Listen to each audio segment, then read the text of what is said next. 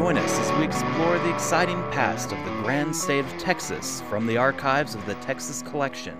Host Dr. Mary Landon Darden will introduce Texas history writers who will tell dramatic and often little known Texas tales right here on Treasures of the Texas Collection.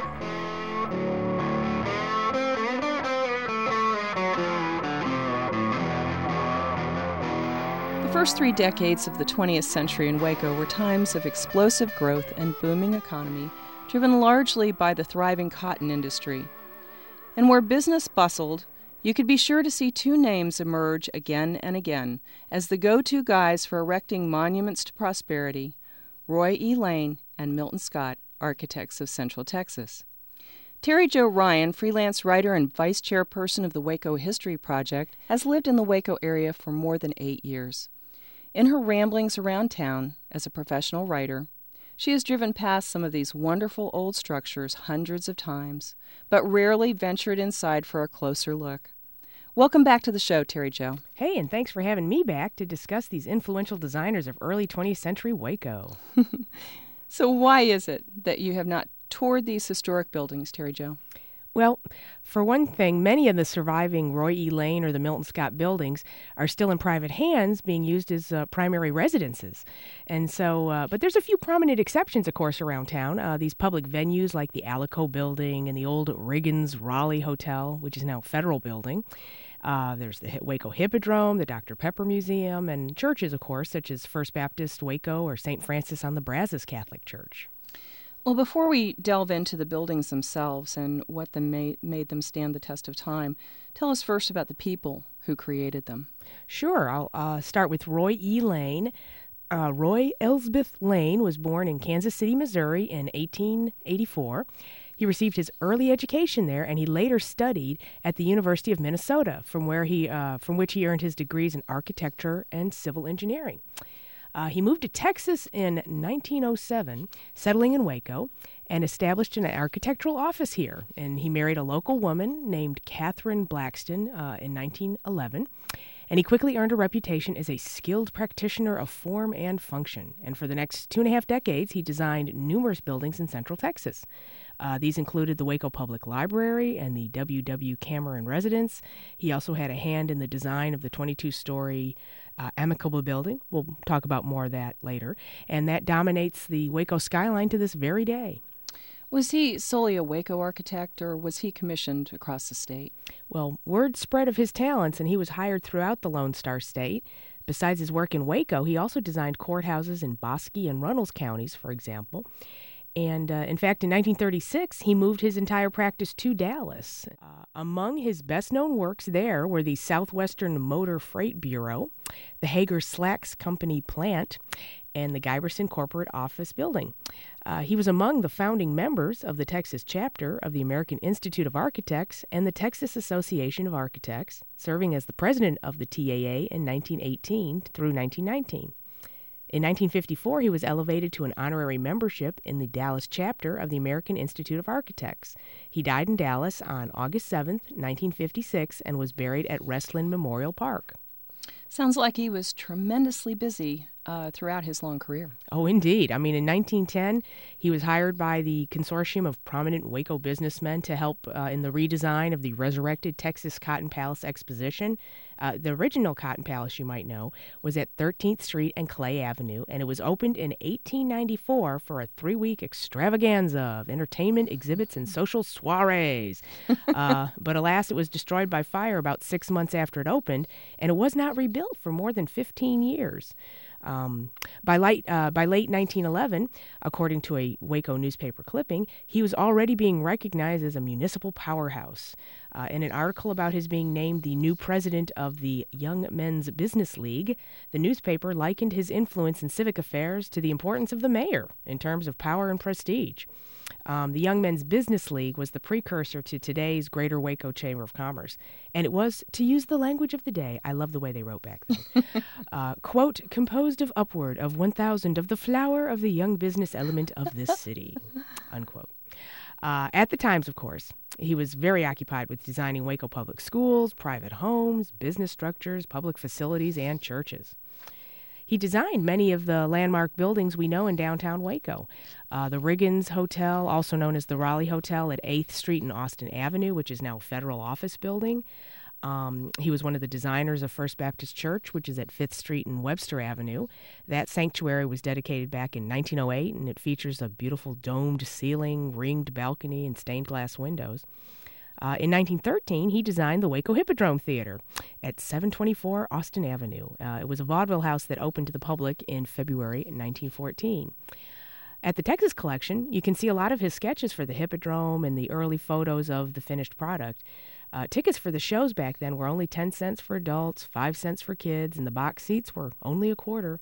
Hmm. And the theater was operated by a man named H.P. Hulsey, and it was known at the time as Hulsey's Hip. Later, it was affiliated with the Paramount Studios chain. A fire in the projection booth in 1928 destroyed much of the front of the building, and the consequential renovation resulted in the Spanish colonial revival style that the folks now see. And so the Popular Theater reopened in 1929 under new management with a new name, the Waco Theater and uh, which was about the same time as it made the transition to talkie. So that was kind of a convenient fire if you think about it. uh, they survived three rounds of renovations until it closed in the late 1970s. And uh, but a six-year project in the 1980s to renovate it as a community performing arts center led to both the reopening in February 1987 and its eventual addition to the National Register of Historic Places.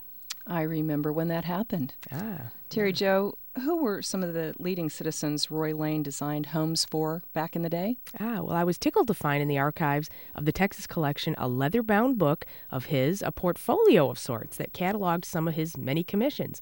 Uh, a lot of those appeared to have been shot by Fred A. Gildersleeve, who was, uh-huh. as you know, the leading commercial photographer the, in town of that era. Indeed. Uh, sometimes the speculative drawing was in Lane's own hand and accompanied the photographs of the homes.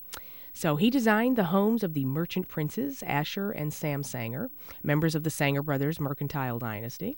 Uh, he also did the home of Robert S. Lazenby, uh, the beverage chemist and early uh, executive of Dr. Pepper fame. Uh, he also did the update of the 1890s William Waldo Cameron home uh, for the business tycoon son of the Scottish immigrant timberman who built his fortune in lumber in Waco back in the 1870s. And then the S.P. McClendon home. Uh, Mr. McClendon was an executive with the Tom Padgitt Company, which is the oldest uh, surviving business in Waco. Wow. A Texas State historical marker notes that one of the still standing homes that he designed uh, was called the Flowers House uh, at 600 West 3rd Street in Eddy, and it was the home of a local cotton gin operator named Felix A. Flowers and his wife, Lucinda Mixon Flowers, who was a local social and civic leader. It was completed in 1910, and the house reflects the craftsman influences evident in much of Lane's work of that era. It's a reminder, of course, of the economic prosperity that cotton brought to the area in the early 20th century. And that house remained in the Flowers family until it was sold in 1957. Terri Jo, what about that B and B down on Austin Avenue and 19th? Was that one of his? Oh, indeed, that was one of his private commissions. Uh, the home uh, it's located at 1910 Austin Avenue, and it was designed originally for the William H. Johnson family. Johnson and his father, C.L. Johnson, owned a large lumber company at 8th Street and Clay Avenue. And the younger Johnson moved to California in 1917 and sold the house to the Staton family, and they lived there more than 30 years before it was purchased by the J.D. Metz family, which owned it until about 1962. And then the house went to the G.A. Durhams of Durham Business College fame, and they lived there only a few years before it was turned into a series of uh, little kindergarten operations. The Ronem Lacey Jr. family took possession of 1910 Austin Avenue in 1973, uh, but it remained a private residence until a business partnership in 1980 opened a retail establishment called the Austin Arrangement. Later, a new owner operated Max's restaurant in the house until William and Doreen Ravenscroft opened a retail flower shop in the house in 1985. But uh, since 1998, the house uh, at 1910 Austin Avenue has been operated as a bed and breakfast known as the Cotton Palace, and it's owned by Becky Hodges and Dutch and Betty Schroeder. And their renovations have restored many of the distinctive characteristics of that craftsman style. Most notably, the original green rookwood tile fireplace that uh, throughout the years has been painted a variety of colors, uh, the original light fixtures, the brass door knocker, and the ceiling beams and ornamental woodwork. Sound- I have toured that building. It is beautiful beautiful. Oh, it, I mean, it sounds dreamy. I'd love to stay there sometime. yeah. uh, unfortunately, though, many of Lane's uh, private designs, um, or for uh, his designs for private homes, I should say, have been destroyed. Um, for example, he designed the Waco Clubhouse, which burned down in the 1920s uh, the Waco Opera House, the State House Hotel, the Savoy Hotel, the New Katy Hotel, and the Arkenhold Building, among the other lost buildings of Waco. But you know, you can still see some of his genius at work at the Cottonland Castle, 3300 Austin Avenue. Ah, the famous castle. But I understand that Lane didn't design that building. Well, he, he didn't do the original work, that's true. He was brought in around 1910 to help finish what had been started 20 years earlier when a man named John Tennant, a stone contractor, had made a deal with a banker, J.W. Mann, for a square tract of land, 350 feet by 350 feet. And uh, Tennant carried the leftover cut stone from the then new Provident building downtown to his little plot of land, and he started building a stone house. But Tennant had financial woes and in 1906 sold the property to cotton broker Ripley Hanrick, who bought it with the agreement that Tennant would continue to do that stonework. And uh, the sandstone walls with limestone detailing and the round tower on the northeast corner of the plot went up slowly, and for many months, little if any work was done. So, sometime around 1910, a businessman, Alfred Abeele, a Civil War veteran, bought the property and he hired contractor N.P. Lowry to work with Lane in finishing the castle. Uh, it was finally completed in 1914, nearly a quarter of a century after the project was begun. I've lived here a long time, Terri Jo, and have often passed by the castle. And I've wondered about whether the inside was matching the outside, the wonderful exterior. Can you ah. talk about that? Well, from uh, the construction notes and some of the research I've done, indeed, I've found that the fine materials such as marble and mahogany embellish that interior. The front door to this 6,600 square foot dwelling wow. is made of solid oak, measuring more than nine feet tall and weighing 400 pounds. Yet the story goes it is so well balanced that the door could be moved by a small child. Hmm. hmm. The main door opens to an entrance hall, nine feet by 15 feet in size. You know, I mean, just the entry hall is bigger than a lot of people's apartments. to the left, there's a main stairway that goes from the main level to the second floor, which contains all the bedrooms. Uh, but off to the right is a drawing room. Now, the term drawing room comes from the medieval castle term with a drawing room, where the king or the lord of the manor would have his privacy. Uh, the living room measures 18 feet by 24 feet and has a mantel over the fireplace designed to hold a mounted stag head, in the tradition of medieval castles, of course. Inscribed on the mantel is a Latin phrase which translates into English reads, The divine guidance of God sustains me. The castle boasts eight fireplaces. Also on the main level is the library, a sunroom with views of the 20 foot by 40 foot swimming pool, and a cabana. The basement level, so to speak, is mostly above ground and it contains the kitchen, the large pantry, boiler room, a den, and breakfast room. The wine cellar is in the basement portion of the tower, of course. The next higher level of the tower contains part of the stairway landing, and on the floor above that is a boudoir off the master bedroom, and a fourth level is the roof level.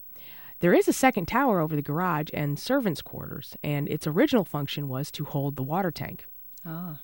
now, a family named Pipkin lived in the house for many years. Uh, in 1969, it was sold to Mr. and Mrs. W.J. Schwan, and in 1990, the castle was purchased by Mr. and Mrs. Ginsburg. In 1999, Mr. and Mrs. Hatch Bailey purchased the Cottonland Castle, fully furnished as a home in which to reside with their four sons. It was sold again in September 2006 to Ms. Russell Giles and Clarice Carter. Now, Terri Jo, how much of a hand did Roy Lane have in the design of the famous Alico building?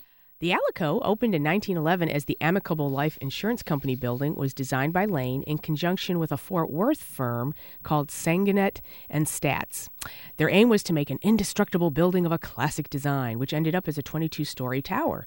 The construction note said that the building's lower stories would be, quote, faced with polished granite and limestone richly molded, and the upper stories faced with vitrified brick and terracotta. No money has been wasted in useless ornamentation or heavy stucco work, but the design is massive and simple without the incorporation of any imitation materials. Oh no.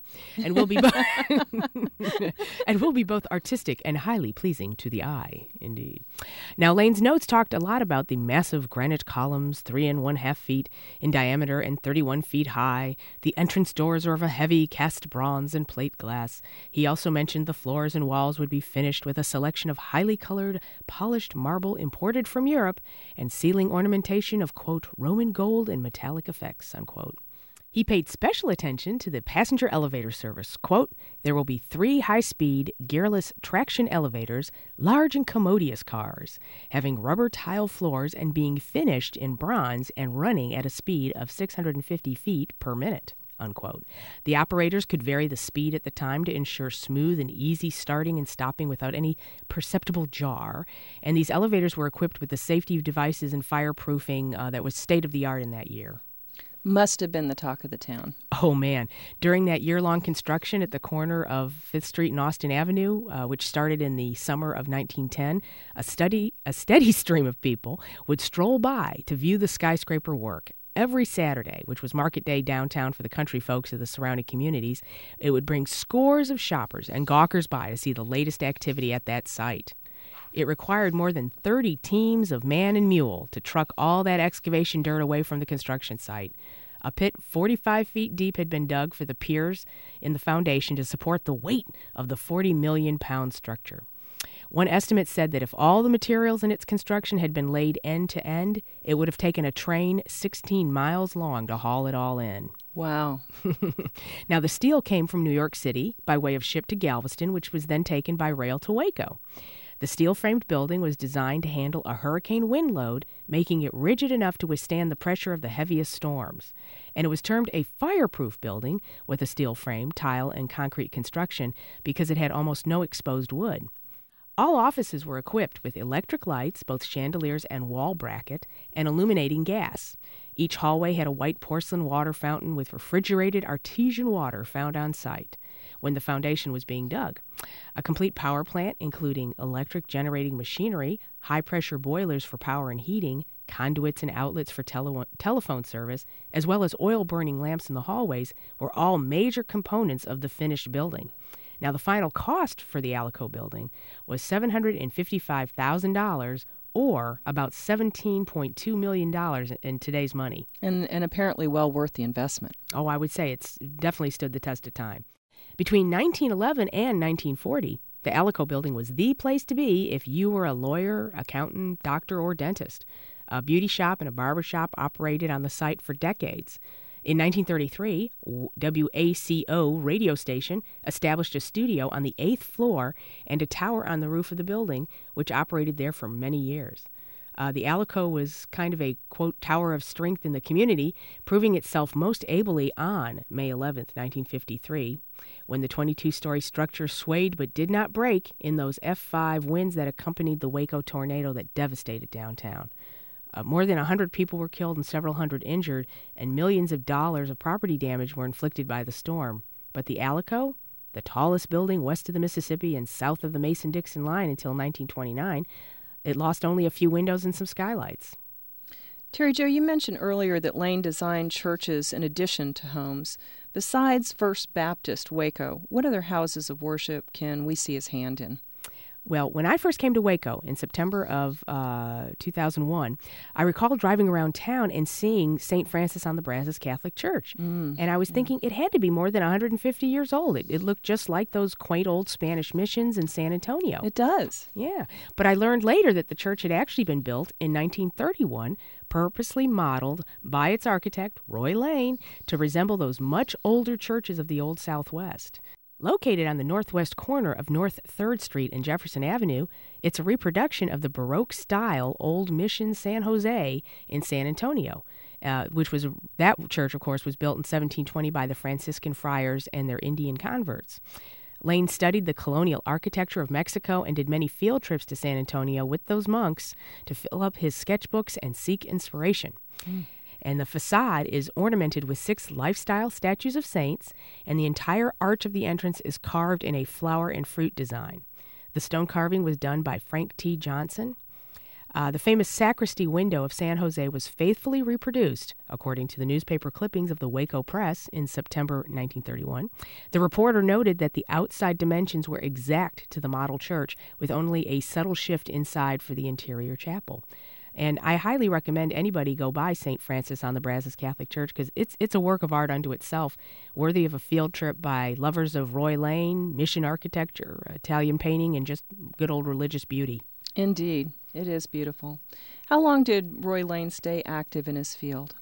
Well, according to the newspaper clippings on his file in the Texas collection, uh, there was an article from the Dallas Morning News of August 8, 1935, noting that Lane was the designer of the Civilian Conservation Corps camp at White Rock Lake.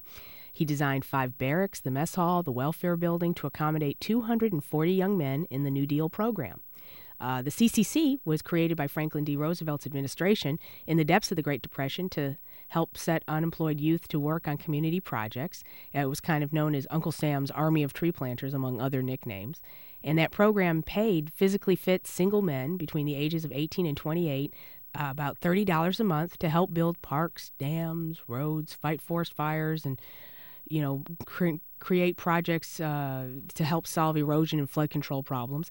Uh, most of the money that was sent home to support their parents and siblings. We have so many beautiful structures from that time and from that program. Mm-hmm. Oh yeah, even at our own uh, Fort Parker, just a couple of counties away. Yeah. Well, anyway, his uh, Lane's contributions to that CCC program, uh, which started in 1933, proved to be so valuable that the following year he was recognized as the first state parks architect in all of Texas. He also designed Brownwood State Park, for example. According to some of the news clippings in his biographical files at the Texas Collection, during World War II, he was also the chief architect for the Pine Bluff Arsenal in Arkansas, as well as designer of the Shumaker Naval Ordnance Plant in Camden, Arkansas. And those are the latest references I could find of his work. Great. Let's move on then to Milton Scott. Tell me about him and his stamp on Waco, Terri Jo. Yes, I enjoyed uh, researching his story. He was sort of orphan boy makes good. Um, he was known as the Dean of Waco Architects, and he was a self taught genius who trained as a draftsman before taking the reins of his own business. Milton William Wallace Scott was born on August 23, 1872, in New Orleans, Louisiana, from a, and he came from a long line of Scottish builders, engineers, and inventors. His father, George, for example, was a master shipbuilder who also received a patent for a safety device that he crafted for elevators. At age 11, when his father died, the family moved to Waco to be closer to his mother's kin, the Gurleys. Now he was the man of the house, and he had to support three sisters and his widowed mother in 1883. Thus, never formally educated, this book loving would be architect began his career as a teen by training as an apprentice carpenter and then as a draftsman for his stepfather, John P. Powers. So Scott worked for uh, a number of other local firms as well. In 1906, he formed his first partnership with Glenn Allen, one of the collaborators on the First Baptist Church Sanctuary. It was during this partnership that he also designed the Artesian Manufacturing and Bottling Plant, better known now as the Dr. Pepper Museum and Free Enterprise Institute. Although damaged in the 1953 tornado, the strong bones of the building ensured that it could be repaired relatively scar free. Uh, from 1907 to 1908, he worked with Roy E. Lane on homes for Waco's finest citizens and the Brazos Investment Company. Mm-hmm. They designed the Rotan Grocery Company, which was at the corner of Fifth Street and Mary Avenue. By 1910, he was partnering with T. Brooks Pearson to work on Waco High School, uh, which was finished in 1913 at a cost of $140,000 or about $3 million in today's money uh, which is still a bargain for designing a high school. It is. That is a bargain. yeah. Uh, located uh, at 815 Columbus Avenue. The three story structure plus basement was designed as a fireproof building with reinforced concrete. Newspaper accounts of the times say that it had two large study halls with a capacity of 320 each and a second floor gallery that could accommodate 800 students. I'm so glad they're saving that building because oh, it is yeah, beautiful. It is. During this same era, the Pearson Scott collaboration also produced the Waco Drug Company, which is now known as the Southwestern Drug Company building, which is catty corner from that Dr. Pepper plant. Scott, Pearson, and Dean were responsible for the Goldstein Migel Company store, a four story structure plus basement that was, at the time, one of the largest dry goods stores in all of Texas. He designed literally scores of commercial buildings throughout downtown, including the Roosevelt Hotel at 4th Street and Austin Avenue, which in recent years has undergone a $15 million renovation to restore it to its former glory after many years of service as a nursing home and a senior high rise. When did Scott finally strike out on his own? About 1913, I'm thinking. Uh, until that time, you can see in his ads in the city directories, he's always mentioning other partners. Uh, as an independent architect, he would occasionally take on an associate, such as Dudley S. Green from 1913 to 1916, and Earl M. King from 1913 to about 1926, and then maybe two to three draftsmen as the workload dictated. Uh, besides this Romanesque Dr. Pepper structure, one of his other buildings listed on the National Register of Historic Places is the McDermott Motors Building, also known as the Fort Fisk Wright Building, uh, at 1125 Washington Avenue. Terri Jo, other than First Baptist Church, um, what other Scott designed churches still exist or still around? Well, there's First Lutheran Church of Waco, which is at 10th Street and Jefferson Avenue. It literally has his fingerprints all over it, uh, as does the St. John United Church of Christ in Robinson. Uh, that church was con- constructed in 1910 uh, the Church of Christ Scientist at 11th Street and Columbus Avenue, and even the Masonic Temple at 8th Street and Washington Avenue all bear his imprint. He designed the second temple for Rodef Sholom, the Reformed Jewish congregation, in 1910, replacing the 1881 wooden structure that was located at 924 Washington Avenue. Scott also designed several of the educational buildings at the Methodist Children's Home, which was known back then as the orphanage. He also designed numerous buildings at Baylor University, the University of Mary Hardin Baylor, and Texas A&M University, as well as collaborating on some of the uh, buildings at, in Denton at the Texas Women's University. How about his private homes? For whom did he design? Well, I know of at least 10 homes he designed that are still standing, in addition to the Palm Court Apartments at 2005 Austin Avenue, uh, which opened in 1923.